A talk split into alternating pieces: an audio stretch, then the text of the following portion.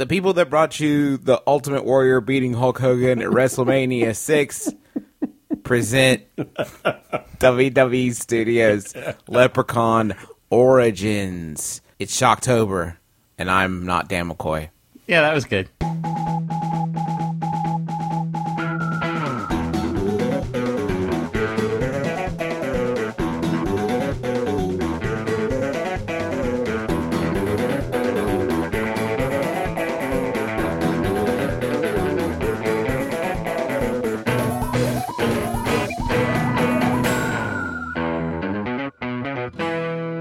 Let's all try to be respectful. This is a guest space. We're guests here. Okay. I took my shoes off in the Japanese style um, before I really made myself comfortable, but I am going to get deep in those butt divots in the couch. I'm going to really explore the space. I use the guest towels. I, why are you guys doing jokes? This, sh- this isn't even the show. Okay. I haven't started the show yet. Hey, everybody, welcome to the Flop House. My name's Justin McElroy. I'm Travis McElroy. I'm Griffin McElroy. And I'm Clint McElroy. We're not usually here. Sometimes we are. I mean, we're we're always here. We're always a, a grim specter hanging out in the background. Imagine if for, for several many years, like 18 years, you've been watching the Flop House from a single camera. The camera ha- finally, after all these years, pans to the right, and there's a reveal that we have been sitting on a slightly larger couch this entire time. recording our own podcast called The Slop House, which was the original name of the Adventure Zone, which is the podcast that we have switched with this week. Yeah, so if you would rather just hear Dan and Stuart and Elliot, I do not blame you. They were playing D and D. Just switch the channel on your podcast tuner over to the Adventure Zone, which is our D and D podcast, and you can listen to them play D and D. Which I honestly wish I was listening to right now. So I, you know, there's no hard feelings. They're over there we, probably. we, we are going to do our best. Like let's let's be clear here. I think Yeah, you no. guys might like this episode. it's just hard for me to focus on the episode when I'm worried about what those three are doing to my intellectual property over there. Oh, yeah, good point. They could be killing. They could be killing all of your characters off, and then and then where, where will we be? I'd You can't I, kill it's- Magnus. I guess that's true. Um, what what movie did we Is watch? there is their show canon? Griffin, who we established? I said that I told them to to go nuts, go wild, do what they want to do, explore explore the space. Hey, let's talk about this movie that we watched. okay. So we watched Leprechaun Origins from WWE Studios. I, I read somewhere that it's been 13 years since the last Leprechaun Yeah. movie. That this was Which- a reimagining. Well, It it's been, was- hadn't been that long. It was two, uh, Leprechaun uh, Back at to the Hood. was 2004, right? Yeah. Uh, so it's been it's been a, a, a crisp eleven years, um, and it should have stayed dead. It should have we sh- we shouldn't have come back. Or at least if it was not going to stay dead, it should have brought the the one that was Leprechaun back to life. Warwick Davis. Warwick I- Davis. Yeah, I was yeah. desperately disappointed that it was not anything like the other Leprechaun movies. Well, that's I the thought- thing. The, the dude, the the president of WWE Studios, did all these interviews back in uh, 014 because he was like, "We got guys, good news. We got Hornswoggle, and he's finally gonna he's finally gonna fucking get the respect that he deserves." And then on the silver screen, we got Hornswoggle, guys. We got Hornswoggle. We booked him, folks. We did it. We did it. We booked Hornswoggle. But this, hey, this isn't your dad's leprechaun. You remember how the the old leprechauns were a fun murder romp? Yeah, there was a lot of humor. There's a lot of it humor. was. It was a weird, like you know, very B movie horror movie. Oh, I think you're being generous with, with the, B. Yeah, it was a J movie. He fucking Warwick Davis kills somebody with Well, a pogo well, stick. He jumps on a let- chest with a pogo stick and kills a man. Leprechaun Takes Japan was a J movie, the, but just because That's it was true. produced there and directed there. And then there was the K drama series, uh, Lepre- Leprechaun Grocer, and that was just about a grocery store. And the the two clerks loved each other very much, but also Warwick Davis was there, and he sometimes killed people in fun ways. Well, we've got a lot of plot, by which I mean very, very little to get through. So let's Yeah, at we're Yeah, that's why I'm trying to I'm trying to pad it because we could guys we could record this. This could be a 15 minute record because we could say here's the plot of Leprechaun Origins. People walk around slowly and then somebody gets uh, and laugh. murdered and, and then we laugh just at weird things. They laugh at every they revelation. laugh at and then we just gonna we, we could just cut and paste that six times over 'cause that's all this movie is is fucking people walking slow. I know Travis took notes. Yes. I would like to hear Dad's synopsis, and Travis, you fill in as needed. Okay, because I think I think it's going to be pretty general. Okay. Is that okay with you, Travis? Uh, yes, but if he starts to diverge too much, I'm going to jump in and take over so Yeah, that we fine. don't have a three-hour-long episode. Okay, Dad, give me the give me the plot overview of the film Leprechaun Origins starring Hornswoggle. It starts in Ireland. Surprise, surprise. Uh, and the first thing we see is a, uh, an attractive young couple, and they're running through weeds. For some insane reason, nobody in horror movies can run through weeds without falling down. Or, or, or uh, they, they could be running through a white room. They, they could be running through a soundstage that is completely featureless. And then they would find some, some sort of ridge on the atomic level to trip over. so we And now start off. my favorite moment in that as they're running through the tall grass is at one point, for no reason, the female says, "Stop," and they stop running. The female? What are you, a Ferengi? the female of the species. The female of the species. she wears clothes. Why? Why? Why do you allow this, Earthman? So then they go running through You've been disrespected. the most overgrown cemetery in history. Yeah. It doesn't have weeds, it has trees. well, what are they, what are they going to do? Get a, you can't get a fucking uh, lawn guy in there. He'll be, he'll be devoured by the hornswoggle.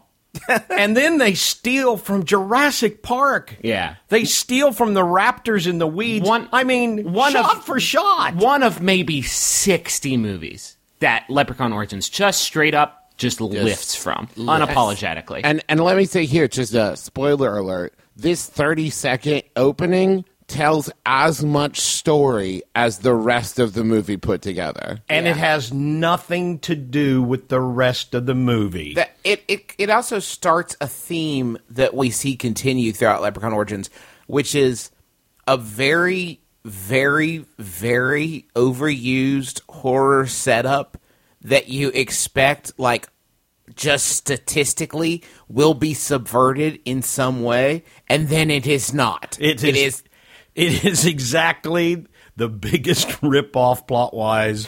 It's I, I I made the point to to Rachel. It is basically like four high school students saw the first two thirds of Cabin in the Woods and then tried to recreate it using Yeah, props Right, and there's costumes literally from a line in this movie where someone goes, "It's a cabin in the woods." Yeah, And yeah. they might as well have just like turned towards the camera and stared at it for like And- five minutes. And here's Bradley Shitford. He's the knockoff Bradley Whitford, and we got him in this one.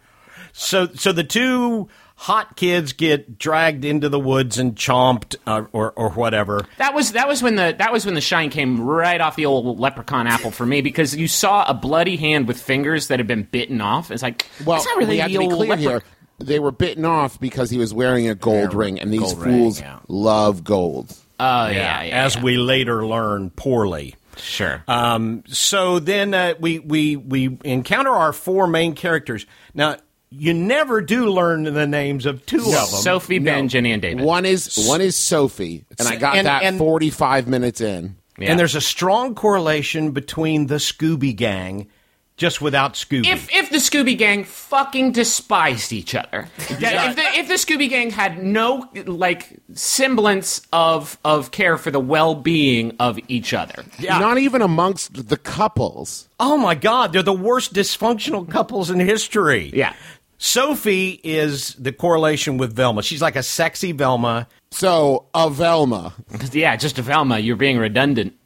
Oh, that's true. Just Uh, and then Jenny is the Daphne, she's the rebellious Daphne. right? And then you have Ben, who is the non-roided out Fred. Ben is nobody. Ben is nothing. Ben He's is, not only a non-roided shade out- of a man. I think his T levels are real low. Yeah, he's just he seems to fade. If you don't look at him directly, he becomes translucent.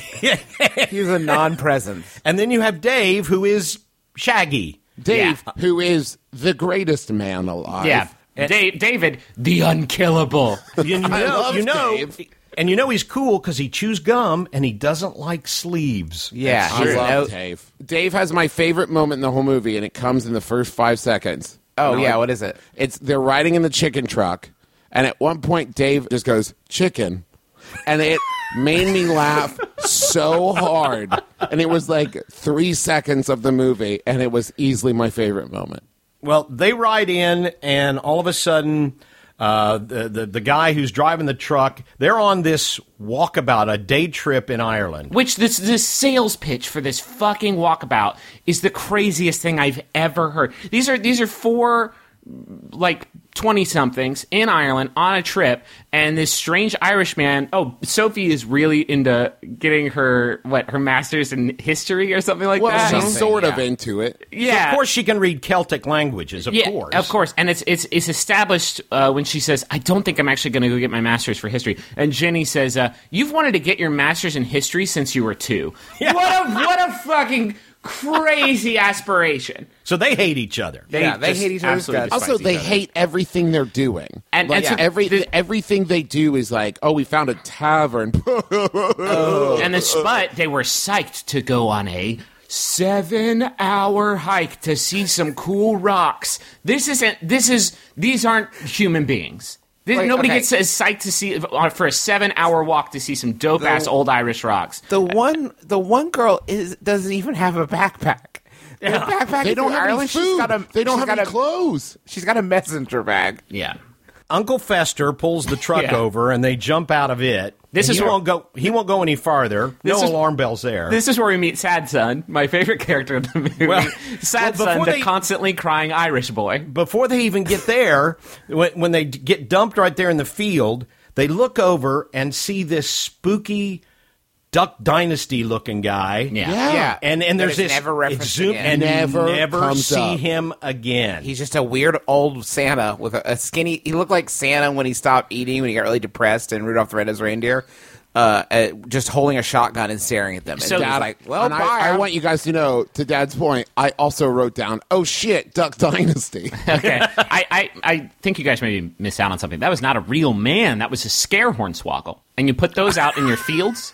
You put those out in your fields of, oh, is it probably barley? You a put, scare swoggle. You put that out in the Oh. field, fields, and your scare swaggle's going to keep the hornswoggles away. Because otherwise, you- some some twenty somethings are going to get absolutely. we have made it three minutes into this Okay. film, and it All right. sucks. so they head into they head into town and and this is where we get the first inkling of the directorial majesty that is Zach Lipovsky. They walk up uh, they walk up to this pub whatever it is and all four of them do the exact same move. They take two steps forward, they turn back and face the camera and take two steps back. It's all four of them do the exact same- synchronized. It's like choreography or synchronized swimming. They look down. They find their marks on the floor. Right. Oh my gosh, it was horrible. Um, so then they go into this uh, this tavern, which is full of the creepiest damn people that have ever lived. Yeah. And and let me stress here, it is literally in the middle of nowhere, and Yeah. there's 50, 60 patrons in this bar at what seems to be 2 o'clock in the afternoon. Yeah, it's like banging. Like they they didn't spend money on anything. They got sixty extras for this one scene. This Uh, tavern of is which- popping off. Uh, only two of which we ever see again. Right, Yeah. correct. Um, but they're they're they're in this pub for like twenty seconds, and they're already at each other's throats. Yeah, they hate each other's guts. Uh, the Ben, the non-roided out, see-through The Fred, ghost. Yeah. Just the fucking worst yeah, dude. just the worst dude. within 20 seconds he and he and uh, and uh, and Sophie are fighting uh, the two couples are pissed at each other and within 30 seconds a complete stranger talks them into heading out into the wilderness with him Here, okay, let me break this scene down super quick. An old, old Irish man hears their conversation, turns around, is like, "Oh, you like old shit, huh? I know one p- uh, thing that's really old." And there, she was like, "It's not in the guidebook." He's like, "It's the oldest thing. It's the cradle of the Celtic civilization." And he's like, "The," she's like, "Well, it's not my guidebook." He's like, "Well, you won't find this in any of your books." That's in like that's insane. Do you realize how insane that sounds? That this is like the oldest thing in Ireland, and like you're, oh, it's not in any books. And then It's not in any books because you have to walk seven fucking that's, hours that's to the see it. cherry. That's the cherry. He said, "Well, it's a seven-hour hike. Do you know like?" If I heard the fr- they hear seven hour hike and don't immediately like upturn their table and walk out. Because, okay, logically, he then says if you spend the night, set off in the morning, You could be back by tomorrow evening. That's seven hours there, seven hours back. You got about 10 seconds to enjoy the cradle of Celtic civilization before you have to head back because it's going to be midnight by the time you We get have home. to, we have to go forward. They they travel to the they travel to this cabin. So they to jump back overnight. and they're drinking beer and Creepy getting attitude. Irish son. Yeah, crying son, and he's all unhappy. And the dad has a gold Rolex, which, gosh, no way that's going to figure into the quote unquote plot. Can we talk about? Um, can we talk about the the uh, the way that gold is expressed in this movie? Because traditionally, leprechauns watches, earrings, tongue rings, not their game. Usually, it's just sort of coins. Yeah, just like mainly just. Oh, follow the follow the rainbow to my pot of watches. What? Look at me tongue stud collection. The most probably the most insane thing about the watch is that it, let me just let me just flash forward in case you haven't already pieced this together. He's luring them into the woods to let the leprechaun kill them. The crazy thing about that is he uses the watch as like an indicator. It's like a sock on the door in It's your like dorm room. I thought it was Like, more hey, like chum. He was Yeah. chumming the water. He was chumming the water. But here's the crazy part. Before he chums the water by putting a gold watch outside the sacrifice house for these teens, he wears it on his fucking wrist. In like he drives into the heart of Leprechaun country wearing this okay. solely so it can be established as a as something that like is in the plot Right. and you can see it again. But like he's wearing it, But that's in the place he knows the Leprechaun lives. That is sentimentality. The, the they are sacrificing twenty somethings to the leprechaun because they took gold from the leprechaun, and instead of just giving it back, which was enough to placate Warwick Davis, uh, they decide that no, I love my watch too much, so I'm gonna let these twenty somethings get absolutely murdered. Of course, every time you do this transaction, apparently you lose a piece of gold using it as chum. So he was wearing the watch as like a last memory, like, oh, watch, you've served me well over the years. That's the vig. Yeah, that yeah. extra piece of gold. So they go up to this cabin and and they go past the nice cabin Mm-hmm. and they go to the crummy cabin. Which l- looked exactly the same as the nice cabin, except the crummy cabin has locks on the outside of the door, and these four dumbasses do not, not pick up on not a that. cent well, and you at can't. You get my favorite cry son moment. You got to prevent break-ins. Oh, From yeah. who? From the uh, no, you have to prevent breakouts because that's not how locks work. They go on the inside of doors. So they go into this this cabin, which apparently to us only has the one door, and immediately, being young, vibrant, well, three of them uh, people, they immediately go to bed, mm-hmm. uh, where uh, where Wait, Ben, please don't skip over my second favorite uh, Oh. dude line. Uh, uh, whatever Shaggy's line was. David. We got a queen size. yeah, very, that came very in. That is stoked. that is the button for a very long establishing scene, like walking around. There's a creepy fucking cabin. No, ele- no Wi-Fi, no electricity. Don't even worry about it. We got a queen size, like full Yeah, no blown electricity. Oprah vibrato. but they have these lanterns that click on immediately. Yeah. He's and also, got- no food. They're planning a 14-hour round trip hike the next In day. the Leprechauniverse, the only thing that needs to eat food for nutrients and subsistence is the hornswoggle. They they literally walk out of the bar and get into a truck and go on a 14 hour hike. The wildest thing about the stupid cabin sequence is well, first off, I should mention for some reason they have a six pack of Guinness in like a wooden milk crate. Yeah. Like it's like a wooden Or a shoe shine. Oh, it was me grandpappy's beer crate. Yeah. Um. The the uh. So we they're in the uh in the cabin and night falls and Jennifer is that the one that's not Jenny. Sophie? Jenny um sees a shape moving outside. Oh wait, you cab- skipped over the whole part. Both women Want try to, to- come try to on get to down. the two dudes. Yeah. Oh yeah. Yeah. Yeah. One dude falls asleep and the other dude's like, He's just not interested. And Ben book. might as well have turned to her and, and said, "I hate you." Oh yeah, I hate your Yeah. I hate your history loving guts. Ben, Ben Ben is a Ben is a cuckold. I'm over talking about him. And then Jen and Dave, who haven't been able to keep their freaking hands off each other for the first 20 minutes of the movie, he's he's out. Yeah, He's- so- but in Dave's defense, he did just drink a six pack of Guinness without eating a fucking thing for He days. might be dead in that scene. Yeah, he yeah. So anyway, night falls. Jenny sees the uh, a shape moving outside, and she gets spooked. Right, she yells for Dave. Dave says, and I wrote this line down verbatim because it was so awesome. He says, "That's why they call it the woods, babe. Lions and tigers and chickens and shit." What? okay, that's not why they call it the woods. There's tigers in them. They're Irish woods. There's yeah, and chickens is and not that's why part they of that call thing. it the woods. Yeah. What should we call this thing? Well, it's got tigers and lions and shit in it. How about the woods? So this is this is our first leprechaun interaction. He makes his way into the house. Oh, they realize that the doors are locked from the outside. Now they get it. Thanks. Oh yeah, Yeah, and he has the line. They're going to sacrifice us to the leprechaun. No, that doesn't, that doesn't come until later. They don't understand. They just Yeah. see a they just see a a, a, a, pasty white hornswoggle jump into the room. A wild they- horn a wild hornswoggle attacks. Here's the thing: they're reestablishing this when when the when the leprechaun runs past the window.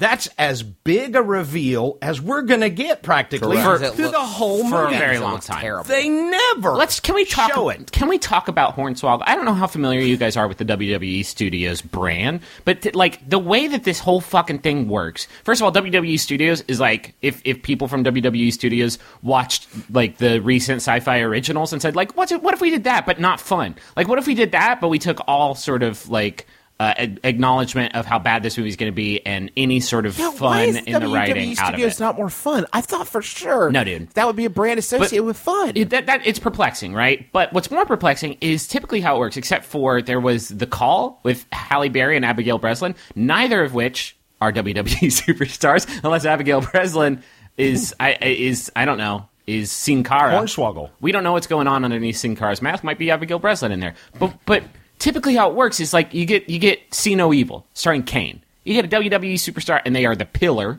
of the cast of the movie. Well, you get the you get the John Marine, Cena- the John Marine, Cena and the Marine. right? Yeah, and they made four of those. Yeah, and the, in the recent ones, it's the Miz in the Marine. And this time, you get Hornswoggle, who's a WWE superstar. I, I'm a fairly recent WWE convert, so I missed most of most of the Hornswoggle dynasty. But I saw one pretty crazy, uh, like his top ten moments. Okay, He's- he's awesome, yeah. he uh the uh, he leaps out from under the stage and tackles a wrestler. I can't I Tad- can't remember the, which tad- one. the tadpole splash is his signature move. That's Yeah, true. so It's he- awesome. He's fucking awesome. But then the announcers, are, every word out of their mouth is, "What is that thing?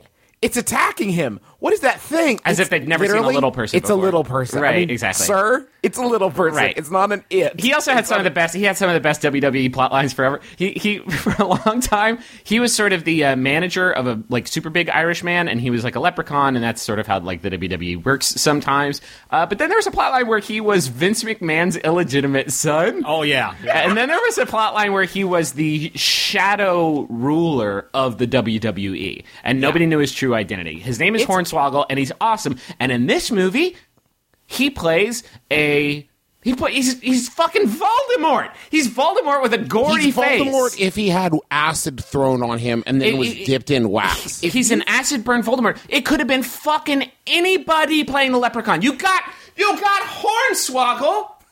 Or just be it could have been Andy Serkis in there. It could have been Hulk Hogan. It, It could have been, Haystack Okay, yeah. Muldoon. Okay, So, so I, if you've ever played a video game and gone into a cave level, and you and, and every video game that has a cave level has this, you'll hear like skittering around, like, oh gosh, what is that? The first thing that jumps out at you, and you hit it with your sword once, and it dies. That's what the leprechaun is in this movie. Like you mm-hmm. expect, like in order for them to be this to be a palpable threat, you would need like thousands of them. As they in the first the first encounter with the leprechaun, they throw a bed on him. and that's a solid should. five minute struggle for, this five minutes, leprechaun. like, not a bed. Oh, you found to me one weakness. And yet later it can bash indoors. Oh, yeah, yeah, yeah. Jump through yeah. a wall. Yeah, well, beds are their weakness. Leprechauns are Okay. afraid of sleep. Well, and so, So then- they all come out, and at one point, Well, now uh, hold on. We get okay. to see our first bit of violence towards one of our four uh, main people, and Right. that is the leprechaun being a real dick and pulling her her earring out of her earring. earlobe. right out of her. poor of Jenny. yeah, she gets a rough. She rough, gets a rough uh, ride. The two, the two horny people, her and Shaggy, Yeah. they get take all kinds of abuse. Uh, Hornswoggle reaches in, plucks her earring out of her ear, and everybody starts screaming. Exactly. Every move, every quote unquote scare this movie has is the exact same thing. It's somebody doing something. It's it's uh, Mark Kermode, a film critic in the UK I listen to. He, he calls it quiet, quiet, quiet, bang. That's the only scares that this movie has. Is quiet, quiet, quiet. Except, "Ah, I'm a except in Leprechaun Origins, they did like a really clever twist on it, and that is quiet, quiet, quiet, quiet, quiet, quiet, quiet, quiet, quiet, quiet. It, it- this movie is people walking around corners at negative two miles an hour. It's a fucking. It's a ho- the pacing in this movie is a disaster. And then there's like the pacing in this episode is a disaster. Let's see if we can move along. Okay, the plot. fine. Right, right. The leprechaun starts chasing him around. They this, flip a bed on him, and this he's- camera. They throw it, yeah, and then they just, and then of course, smart, smart, uh, smart. Uh, Sophie realizes that the secret passage that the monster used to come through the fireplace is ajar. So they start heading out. How would he fit in a going- jar? Oh, it's wide open. They run out. Uh, oh, uh, David, and, David gets his leg and ripped. Dave, now, please let me have this one. Yeah. the the leprechaun rips David's leg open to the bone Yeah. and beyond. Basically, rips the first third of his leg Yeah. off. He's got a right? he's got a le now. and and yet for the next twenty minutes he's running on it. Yeah, he's, he's Well, there's no he blood. hobbles a little bit. yeah. He This is doesn't go into shock. this is where we start to realize the true nature of this group of quote unquote friends. First of all, his leg wound is basically a honey ham jammed up in some jeans. Yeah. Um, so they had some they had some fun with those those practical nightmare. effects. Uh, and then they all start running, and nobody's helping David. David is David's David's up and about, which is impressive because he's he's he's like permanently just maimed, but. He's doing okay, not as good as the rest of the group who just book it, and nobody help. Nobody helps him at all. there's a moment where he goes down, and it's illustrated like you watch Ben and Jen both go, "Ooh, well, fuck Dave," and keep Yeah. running. And Ben Ben looks at him, takes off, and then at least Sophie goes back to help him. yes, Yeah, you definitely see the moment where she's like, "Well, Well, he's kind of a shit. I do Uh, hate Dave. did. So from that point on, you know that she's the last girl. You know She's the Ripley. she's the She's the survivor, Ripley. right? Uh, They they So then they get into the farmhouse. they I love how they get into the farmhouse. The big saving grace is they run against the door so many times, the spare key falls out of the jam. yeah. And then they proceed to do the worst search for a phone I've ever seen. Yeah.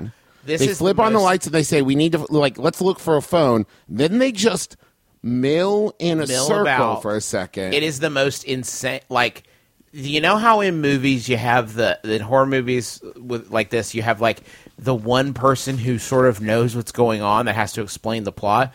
Leprechaun Origins didn't have time nor the budget for that sort of thing. So here's what here's the literal sequence of events. Remember from here's what they know, right? They've been attacked by a weird monster. Clearly they were- Hornswoggle. I, I, I could I could identify him by sight. Hornswoggle. Yeah. Uh, they've been attacked by a weird monster. They have escaped to a second house. That is all they know. From that point, they go to look for uh, a, a phone somewhere in this house, and in the search for the phone, they find. I'm not. I swear to God, I'm not making this up. They find a book that has a picture of the rock they saw earlier, and the symbols on the rock translate to leprechaun. And from that, There's also ex- there's a map with, that shows the stones that they drove by earlier, and Yeah. not the history buff, but Jenny mm. says that looks like some sort of ancient warding barrier. Like, wh- whoa, Jenny from downtown. And the and the book is open to the right page. to the page. well, the here's what we didn't they- know: Sophie is a history major, but Jen is deep into the dark arts. yeah, exactly. Super, and from that, she just from that- graduated from Hogwarts. from those two pieces of eh, eh, uh, uh, information, they extrapolate that they are being hunted by a leprechaun that they were supposed to be sacrificed to, and if they can get outside of the stone barrier, then they'll be safe.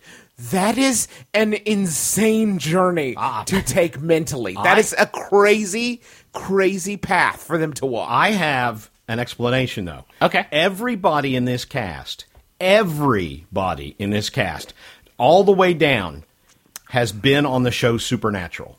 oh, so they ha- Every one of them, and this is not a joke. Every single one of them have played a character on Supernatural. Oh, really? So obviously, this is this is, and either that or the casting director is the same casting director that worked for Supernatural. Uh, I know some. I know four four pretty looking people. But it goes like all the way to like impaled Ian and Hamish, the Yeah, dad, sure. and every one of them have been on Supernatural. So- so- maybe that explains it. throughout throughout this sequence where they're learning about the leprechaun's origins, you get a little bit more backstory on Dad and Crying Son. Crying Son doesn't want to kill twenty somethings anymore. Crying No, Son's not position. four of them. Not Yeah, yeah. four of them. Not He has a real issue with the Yeah. number four. If it was one or two, he'd probably be okay with it. and I, I say I call him Crying Son because he literally cries in every scene.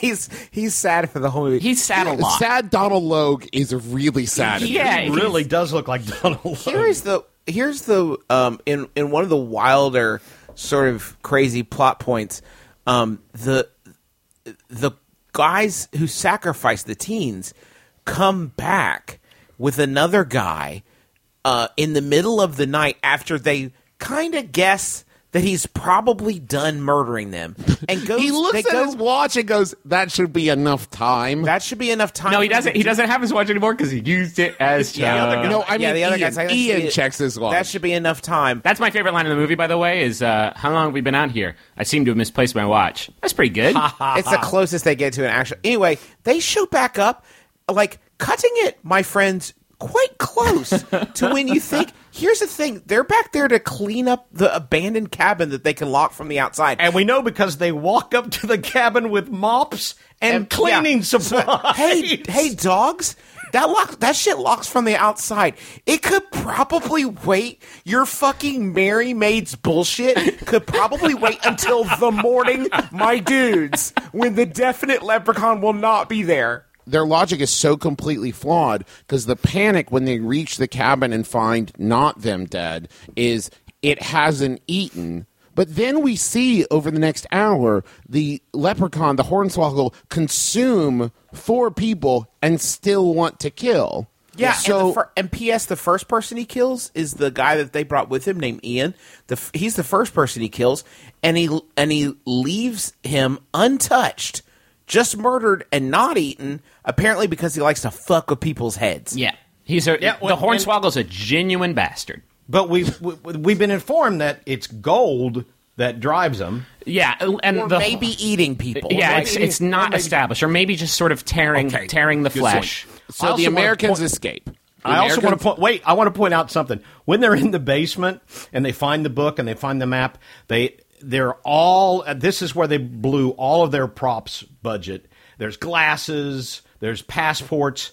There are cell phones. Yeah. and they never even look at. The Let's find phones. Well, here's a pile of sixty phones. No, not those. hey, I found not another. those Those 60 phones- phones. Are you are you kidding me? Data roaming in Ireland? No way. Um, and and some of the worst editing ever. And this is the first indication we get. This movie was not sponsored by the by the Irish Shotgun Chemical or anybody, because they could have been like, here's 60 amazing T-Mobile cell phones. okay, let's move forward. We need to start getting into some deaths. Okay. Um, well, but can I? I want to hit on one last thing. And, Yeah, and please. it's very short. In this moment, so crying Donald Logue comes downstairs hunting for them in the basement, and he points his flashlight and then moves it six inches to the left, and is surprised to see them. Yeah. like he's looking over here, and he's just like, "Oh, great. there you That's are." great. They're and there. then two of them are holding shotguns on them, and there's a standoff because, well, the other four have a pipe, a pipe. Oh, a pick, A broom? Absolutely, Father. You've touched on a, another key point. No one in this movie, specifically these 14s, have ze- uh, zero respect or fear of guns. Yeah. No, they're, useless. There's two moments where the first one is the she stands off with a guy pointing a shotgun directly at her with an axe. Like, well, it's a Mexican standoff, I guess. Yeah. It is not. No, it is not. That man has a shotgun. shotguns. You are your work here is done. The next, like five minutes later, they get caught by. uh They get caught. Let's just skip ahead of this. Yeah, okay? please, They get caught back up by the the guys who are going to sacrifice them. And at this moment, they have two shotguns pointed at them, and David hands uh, the, the dipshit boyfriend covertly hands him a pipe, Yeah. as though now the worm has turned like a plumbing pipe, Yeah. not a puff puff. Yeah, pipe. like a pipe. Like here you go. If I would have been the the boring guy, I would have handed that right back to him, my friend. And I would have, Hey, I my would have friend. handed it. I would have handed it to the shotgun people. yeah. Here you go. My boy was trying to get me to hit you, but I respect your power. Yeah. Well, we've had our first death. Ian has been impaled on. Yeah, Ian got something, got. They get all tied up to some trees. and they're tied up to four trees with bling all over them when they come to. They've had gold bling put all over them. Um, and so the leprechaun comes up. The same creature that chased them all through a cabin walks up to them tied to trees and can't close the deal. just Nope, can't, just sort of can't stands it out. and hates Jenny so just much. really. I can't stress this enough. that the hornswoggle. There are people wearing huge gold necklaces, and there's like gold all over these people. And he's like, "No, what I want is that tongue stuff." Well, you know what? which I, we you know have never seen before. it was not no, established.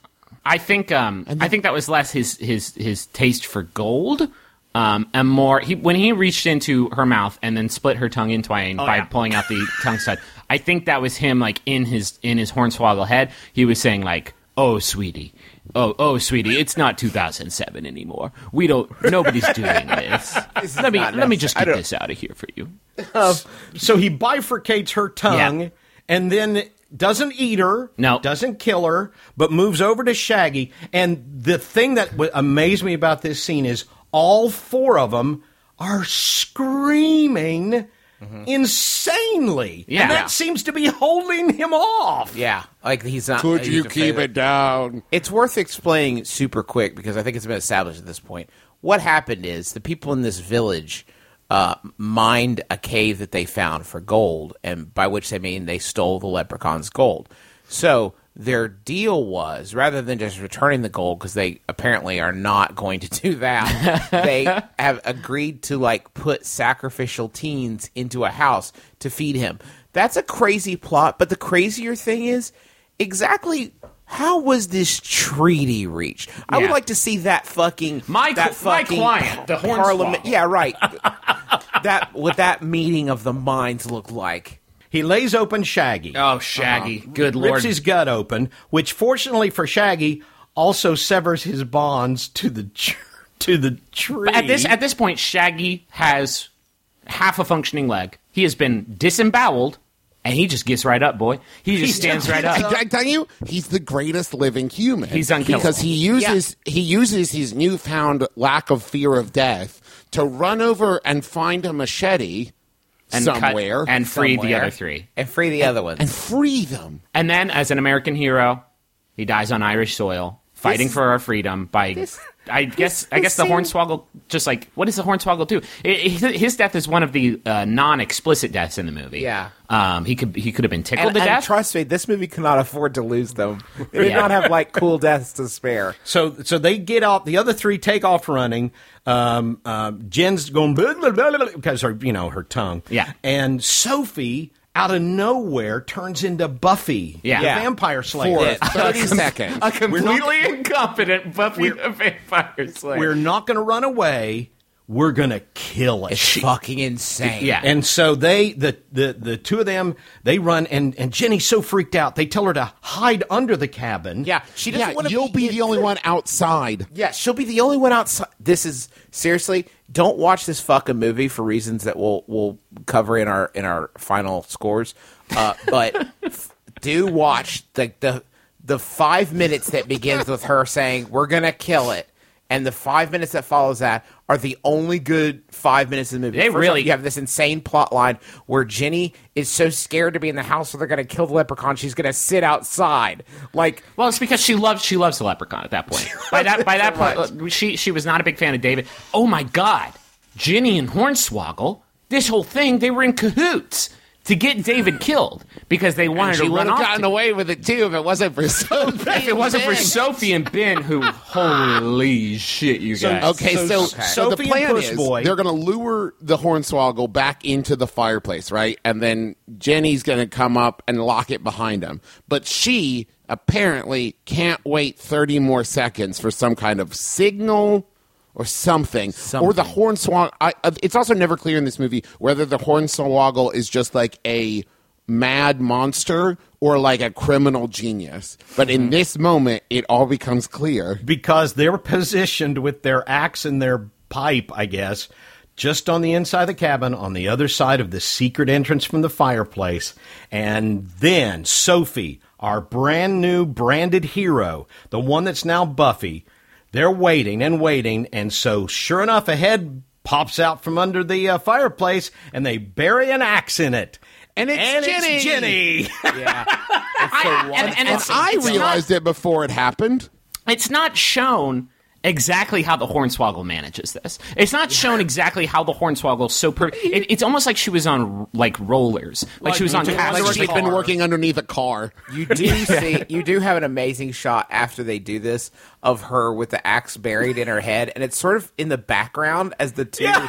surviving leads are still like parsing this situation. You see Jenny with the axe just like smoothly scoop back into the fireplace, like Hornswoggle's like, ah, "Yep, your work here's done. Excellent job." they bought it. Come with me, it. darling. But but Sophie, who was a soup was a complete wimp, was in a superhero for about two minutes. Yeah. Yeah. And then she's like, "I'm sorry, I've been an idiot." Then she shattered again. She shattered again. okay, I do have I do have to say so they escape and they get to a car. Okay, uh, that I don't think it has keys. Uh, I because uh, things start to get patchy this way. They get to a car. The first thing out of Sophie's mouth after she and her dipshit boyfriend bury an axe in their dear friend's head, the f- like literally thirty seconds of movie time later, the first thing out of Sophie's mouth is, "Why did you leave me when we were running away from the leprechaun earlier?" But yeah, then she decides to yeah, work on the not commitment like, issue. Hey, we just snuffed out a human existence. That's not like on Why do the- I feel so alive? Yeah, like, exactly. That's not on the conversational table. they really bounce back quickly. Yeah. They get in they get in this truck and they have this little confrontation where at least Ben, the only character we see out of Ben is shut up. What? I, I came back. And then she makes when they can't find the keys, she makes this gigantic leap of logic that the keys have to be on impaled Ian 30, 30 feet away in a shed, a character that they didn't know was impaled. They didn't know was did dead. not I know mean, his relationship to the truck. They did How- not know this is Ian's truck. He'll have the keys. And she just says it. That's Ian have to be on Jenkins over there. He's a teacher at the local school. Yeah. uh, so they come up with this uh, plan question mark where they were just going to get out of the car at the same time and just run and just like I guess flip a coin to see who the leprechaun's going to eviscerate. Uh, spoiler alert: it's Ben. Wait, did we they, get the they part- had a wait, huge flaw in their plan, which was Ben was supposed to distract the leprechaun, except the leprechaun can't see Ben because he barely exists. Yeah. Right. So And he's a really bad distraction. The leprechaun who can bash in the metal roof of the of the truck, but can't break the windshield. Oh my god, there's so many. Sh- there, there, there are like six or seven shots. There are six or seven sequences where the hornswoggle is trying to punch in the windshield. It's a very, very specific activity for the hornswoggle to continue to attempt to do and mysteriously just fail every single time. Hornswoggles are allergic to beds and windshields. We uh, missed, by the way, uh, cry- crying son. Oh. and uh, mean dad uh, had a run-in of sorts where he helped them escape by pulling a gun on his dad, and then his dad sort of like oh no, this comes later. No, that's later. Yeah. Oh, is that- okay. But go ahead and break it down now that we've dipped But uh, into don't it. we have the in the attic scene here? Well, we can't skip Ben. Yeah, yeah, So- okay. oh yeah. No, right, so- we should we should fucking skip Ben. We No, should well, skip how Ben gets. I, let me snuffed. let me run through it real quick. Okay. So Sophie does a shitty job of finding the keys. They do not return to the truck because they're surprised to see the hornswoggles there. So they run for the cabin. They get in the cabin. They run through the farmhouse. At one point, the hornswoggle just runs in, looks at them, and they're like, "Uh, yeah," and they get inside. And so, like, they go running. And they fail to realize how doors work, so they lock one door, leaving one wide open. Hornswoggle grabs Ben, and he looks at Sophie and goes, "Run or go or whatever." Hornswoggle drags Ben back into another room. rips his spine out. thereby fulfilling the prophecy that he was, was spineless. Yeah, he wasn't now literally. You could see the director and the writer being very smug about And he's that got moment. the biggest ass spine. Oh my god, Huge this It's spine. like a Sydney- leg. Yeah. Sydney pointed out to me that uh, if you have like a uh, a spine like that you you- you're using to like display, if you have like a model one, that it has this metal thing on the end where you use to hang it up, and she. In the one scene when they show Ben's Oh my spine pulled out, no. she pointed there and she said, "You see that metal thing at the end of his spine?" I was like, "Yeah." She said, "Yeah, that's the hook they use to put those on display. they probably could have removed that." Well, that might answer my question. Maybe the hook was gold because why did he pull Ben's spine? Why out? did he do it? Yeah. Why does Why? he? Why does the I thought he was Hornswoggle only do motivated anything? by gold. Yeah. Uh, may, okay, so we, we should touch on the Hornswoggle's n- number one supernatural ability. He has predator vision, right? He's got predator uh-huh. vision, but as far as I can tell, it's it, everything is gold, so he's seeing gold. But he also sees all human outlines as gold.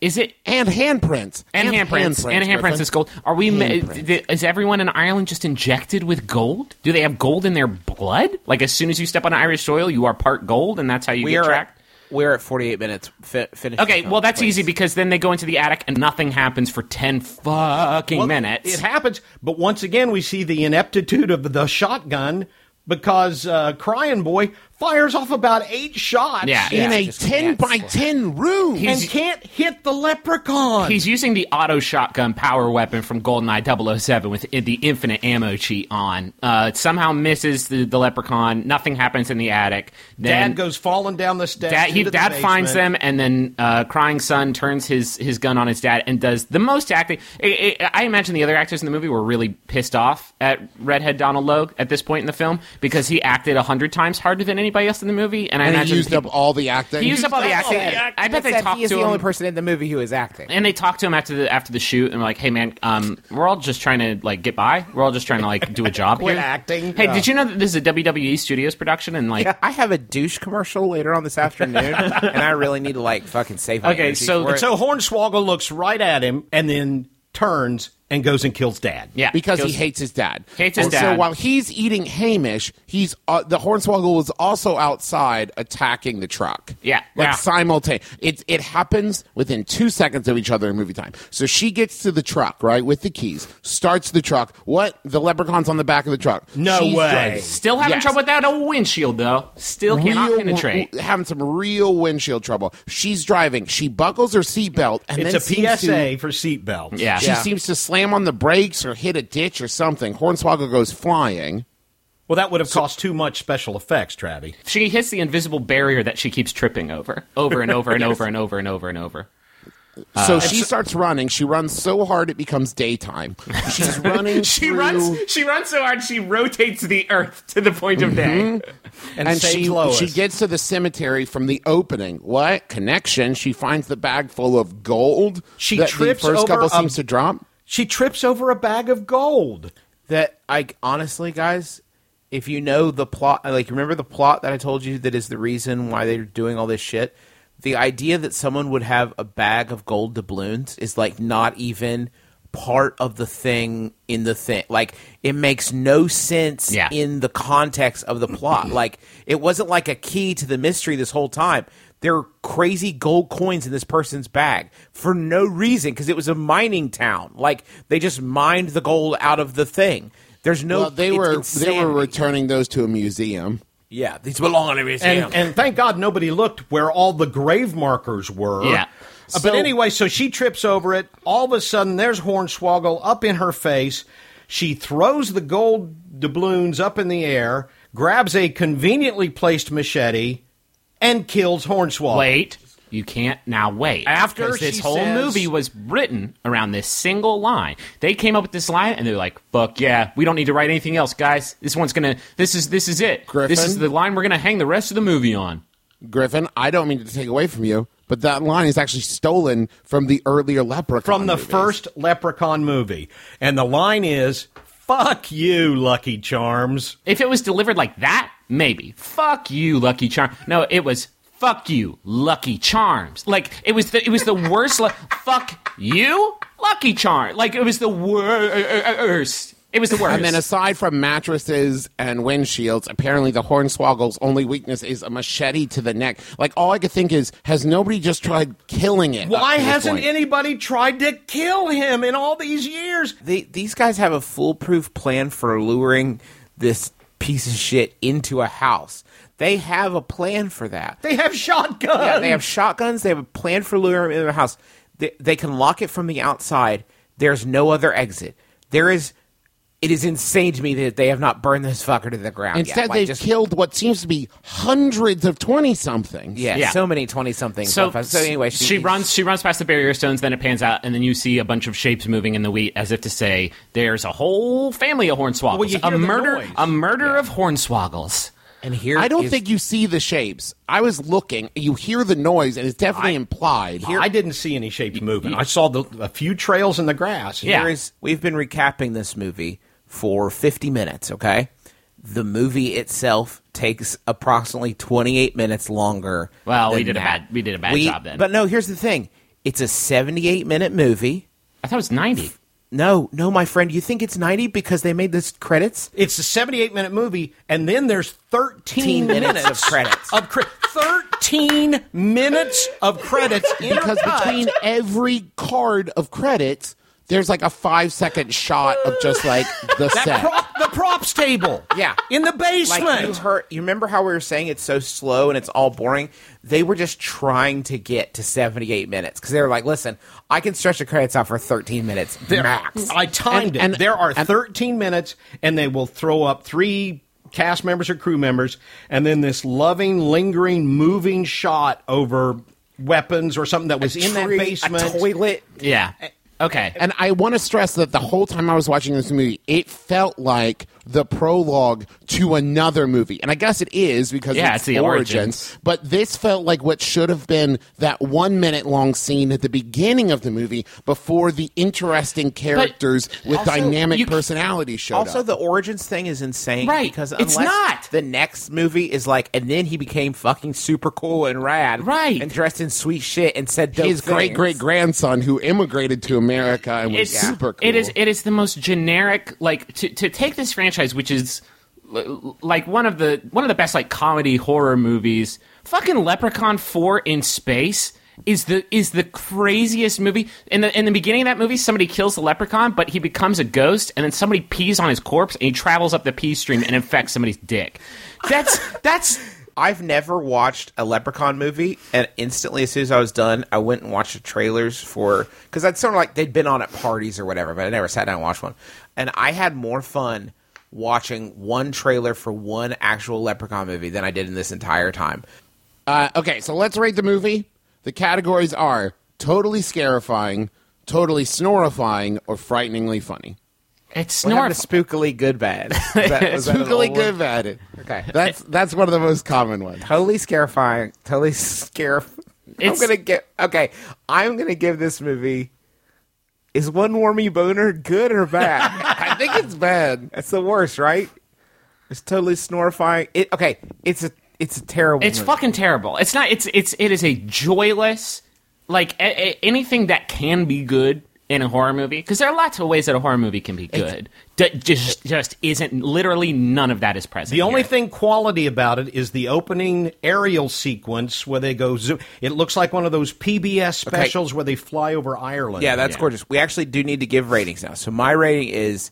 Eh, I'm gonna give. I guess it's totally snorifying. Yeah, I Yeah, guess. I totally think one warmy snorifying. bo- boner is good bad. Okay, so I'm gonna say totally snorifying. It's literally it's it's. I don't It's watch a, lot of bad movie. movies because I'm like careful. I guess and I read reviews before, so I don't know if a lot of bad, bad movies like this. It is nothing. There's not. There's nothing. There's that one five minute sequence that I mentioned that's worth watching. The rest of it is just. it's really it's really It bad. is There are no water movie. reveals. You There are can- no twists. Wait, Dad, what's your rating? totally scarifying, totally snorifying, or one warmy boner? if it's not Totally snorifying. Yeah, Let me add one last thing. Okay. The people who wrote this movie, the people involved with this movie, should be burned at the stake. Oh my god. Okay. And then have their ashes pissed on. Okay. Okay. Wow. But then they can Griffins? travel up the piss to infect Oh, the yeah, dick. that's right. Uh, it's I- it's totally snorifying. It's nothing. It's bad. It's so it's it's nothing. It's not even bad. Except for the five minutes of whoopsie daisy murder. that's fun. That's pretty okay. That's pretty fun. it's but it's the rest of it is. You can tell what the intention was. like almost the entire time, and the intention was let's rip off. Like there's a there's the look under the door and see something moving thing from signs. Like the the intention is so obvious, but they fucking drop the ball. Like in order for a, a movie to be truly bad and enjoyable, I feel like it has to be completely inscrutable what they were going for. But it's just sort of like a, Well, it also a- needs to be sincere, and nothing about this movie felt sincere. That No one 78 minute running on the time tells you everything you need to know. Let's just get to the end, guys. Let's just get something. It's time for letters. movie. Time for letters. Going to letters. What's the what? He sings a song every time, right? Yeah, It's different every time. but It's it's not not fun. letters. It's not. oh, fun. we got letters. We get your letters every day. Mailbag, mailbag here today. Reach right in and pull one out. it's letters What was that? today. What was that? That's an old jingle. Sing, That- sing to fucking ruled. I need you to That's an sing to me an answer for what that squish sound was in the middle. That was I was trying to rip open an envelope. Sing it to me. Reach right in and pull one out. Okay. Uh, Justin, read a letter. Smooth as butter. Uh, so so dancing. what was that? Sorry, that's the Flophouse house cat. I would have been disappointed if he if we went the whole episode and he didn't stop by. We told him that we were recording and It's, um, it's more accurate to.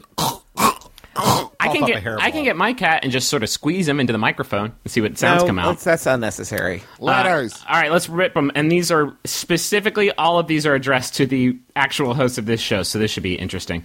To my three dear Flopatrons, on your last episode, where much of the discussion was bafflingly focused on civet, civet, civet coffee, uh, and during what appeared to be one of your typically pointless diversions, so the truths of the universe were revealed. I've always wondered why George Clooney, when searching for the motivation for his well-groomed man enjoying hot beverage in the Nespresso advertisement, chose the expression acting classes classify as turbo smirk, turbo smirk bordering on douchebag.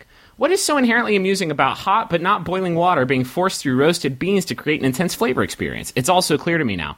On the cutting room floor must be scene after scene of Clooney expectorating coffee from a small squirrel's anus by vigorously jumping on his tail up and down. So the look Clooney deploys is clearly, I've just been forcing an espresso out of a squirrel's ass, and it's fucking hilarious. Thank you so much for solving a mystery as old as time itself.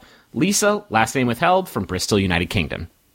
What? What does any of that mean? I don't know what any of that means. I mean, typically our MO is to answer questions. So there was no question in there. That was just sort of a celebration. yeah, and you knew we were going to be here, and you still wrote that inscrutable email. I just feel like you're not taking advantage of the of the the personalities that you have here in front of you. Just because you wanted to take advantage of saying squirrel's anus. Yeah, let's drop this. Let's drop this one. This one's gonna be a, this one's gonna be a club banger. Dropped it like it's hot. I have a qu- oh thanks Dad. I have a question.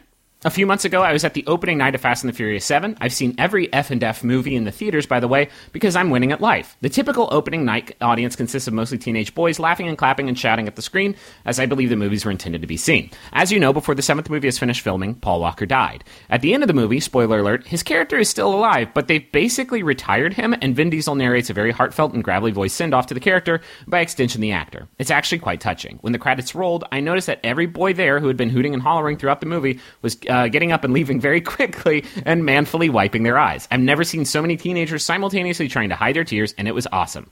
My question is Have any of you experienced a similarly memorable audience moment at a movie? It can be funny, sad, disgusting, or all three. And did your audience affect your enjoyment of the movie? Keep on flopping. Mary, last name withheld. I Uh, definitely I have one. It's my one of my favorite movie theater stories to tell. We went to see the Johnny Depp remake of uh, of Willy Wonka, and it is not a good movie. So we were not very interested. But when when Johnny Depp offers the uh, the candy you know factory to uh, to Charlie Bucket, a little kid about five rows in front of us jumped to his feet, pointed at the screen uh, screen, and yelled, "I knew it!" it was That's one good. of my favorite moments I've ever seen. Specifically. Fast and Furious Seven. I cried mm, a lot. Um, I cried. I, I don't have any tears left in me still to this day because of how much I cried at the end of that movie. And I was so I was weirdly excited in that moment where Vin Diesel was giving that monologue and everybody's like saying goodbye to Paul to CGI Paul Walker, and I was just crying so hard because I had this thought. I was there seeing it with friends, and I had this thought of like, oh boy, when the lights come up, me and my friends are all going to look at each other crying in this vulnerable place, and we're going to be so much closer as friends. And the lights came up, dry, perfectly dry, stone faced, heartless monsters.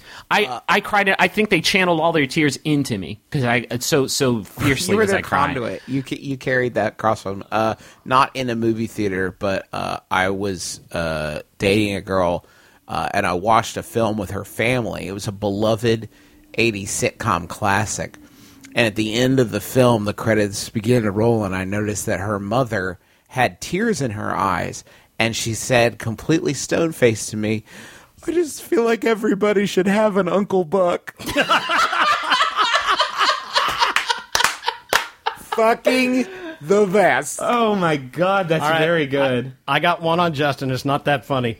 We went and saw. Well, crank it up, my man. we went and saw Iron Giant. oh my oh, yeah. god. We yes. went and saw Iron Giant, and it got to the end of the movie, and he just Superman. Spoiler alert. And Justin and I are are I mean really the the waterworks are flowing, the lights come up, and Justin's your mom turns to us and went, It didn't affect her at all. Yeah, no. it's a cartoon robot. How do you not feel that? Okay, Um, we need to start. We need to start wrapping up. Do you guys have any movie recommendations? Because the only movie I've watched in the last like month was Speed, and I'll go ahead and recommend it because that movie fucking rules. Um, we're we're doing a Keanu film series with my friends here in Austin. We did Point Break and then Speed, and I think Speed is the superior film out of the two, which may be heresy to say, uh, but it's good. It's got Keanu Reeves in. it. It's got Sandra Bullock. They have to drive a bus real fast. I watched an Uh, excellent documentary called uh, "An Honest Liar" about James Randi. Uh, it has Oh, a yeah. really in- insane arc. Like there's an actual. It's, it starts out more of like a career retrospective, and then in the last third, it has like not just an arc, but like an arc that both sort of challenges and highlights the themes of like truth and Right. the importance of truth telling that, he- that James Randi has been highlighting for the entire He, film. if you don't know who he is, he's a magician who's also a professional sort of uh, debunker, Debunker. um, like almost like Houdini. But then something happens at the end of the movie that is like you you could not write it. I actually had some ethical concerns with that movie because there's explicitly a scene where he says you cannot include this in the documentary. You cannot include this in the documentary, and they included it in the documentary. now they do say in the credits though, that he gave permission to use all the footage. So What about you, Trav? Um, I have come to the realization recently that there may be people in the world who have not watched Blazing Saddles, which is my favorite movie in the world, and I just watched it like on Tuesday. So if you haven't watched Blazing Saddles, it is, as far as I'm concerned, the greatest comedy movie ever made. So you should go watch it. Well, I got one. We were flying back from L.A. and Justin watched The Taking of Pelham 123, the original version with Robert Shaw and Walter Matthau. And it blew him away. I watched it sitting next to him. He had the little screen in the in the seat in front of him. I couldn't hear the dialogue. And I watched it and remembered how fantastic a movie it the, is. The ironic thing about that is I watched that because Elliott Kalan said that it was the, the one movie. If he could only watch one movie, that's the movie that he would watch. So that's why I watched it. That movie. So it's a full circle of life. Um, let's do some. Let's let's get out of here. Let's do some uh, quick promos. Uh, I'm going to be doing uh, the next one in my uh, screening series at the 92 Y Tribeca. I'm showing um, Two for the Bronx. It's a Frank Capra classic. Uh, I'm going to be joined by Al Madrigal for that, and uh, I hope you all can come out. Me and Tim League are kicking off a new film series uh, here uh, at the at the at the Alamo Drafthouse, the Ritz, of course, on six. We're going to be screaming, streaming, and screaming. It's a new series we're calling "Streaming and Screaming," and we're going to be showing some some old 88 millimeter reels of. Uh, just uh, uh, silent movies, but we dubbed sound into them, so you're really going to enjoy that. And I just won an Emmy for my writing on the dick. okay, good.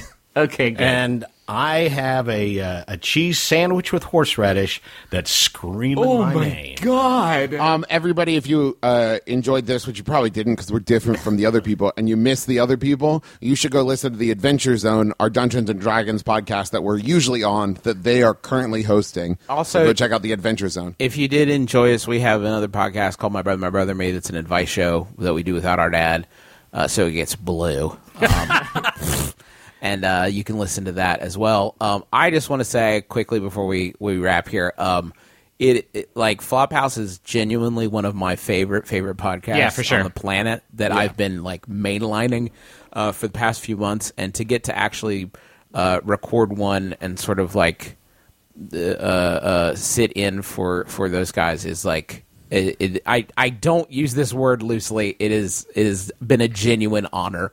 Yeah. So I thank Uh, you so and- much for for letting us do But that. But what I will say is, if we had to do this every two weeks, and we had to watch a Leprechaun origin style movie every two weeks, I would cut my head off and I would throw it in the ocean.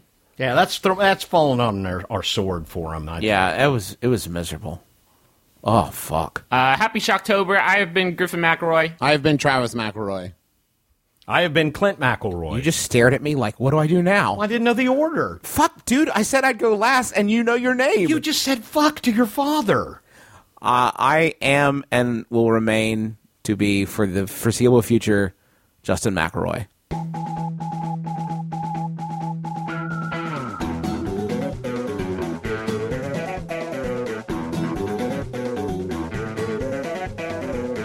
Thanks for watching, everyone. This is a show. No, it's a podcast. You listened. Fuck. Gotcha. MaximumFun.org. Comedy and culture. Artist owned. Listener supported.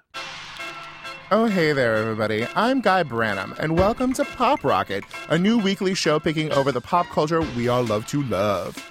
With me to talk TV, film, music, and anything else entertaining are journalist Margaret Wappler, academic, writer, and DJ Oliver Wang, digital strategist Wynter Mitchell, and comedian Santina Muha. It's an intellectual and incredibly snark filled discussion about pop culture by five cranky Hollywood 30 somethings. No name calling, no rudeness, just straight talk and a lot of role play. I'm only 30 something for another year. Me too. And I don't tell anybody I'm 30 something. Pop Rocket comes out every week from MaximumFun.org.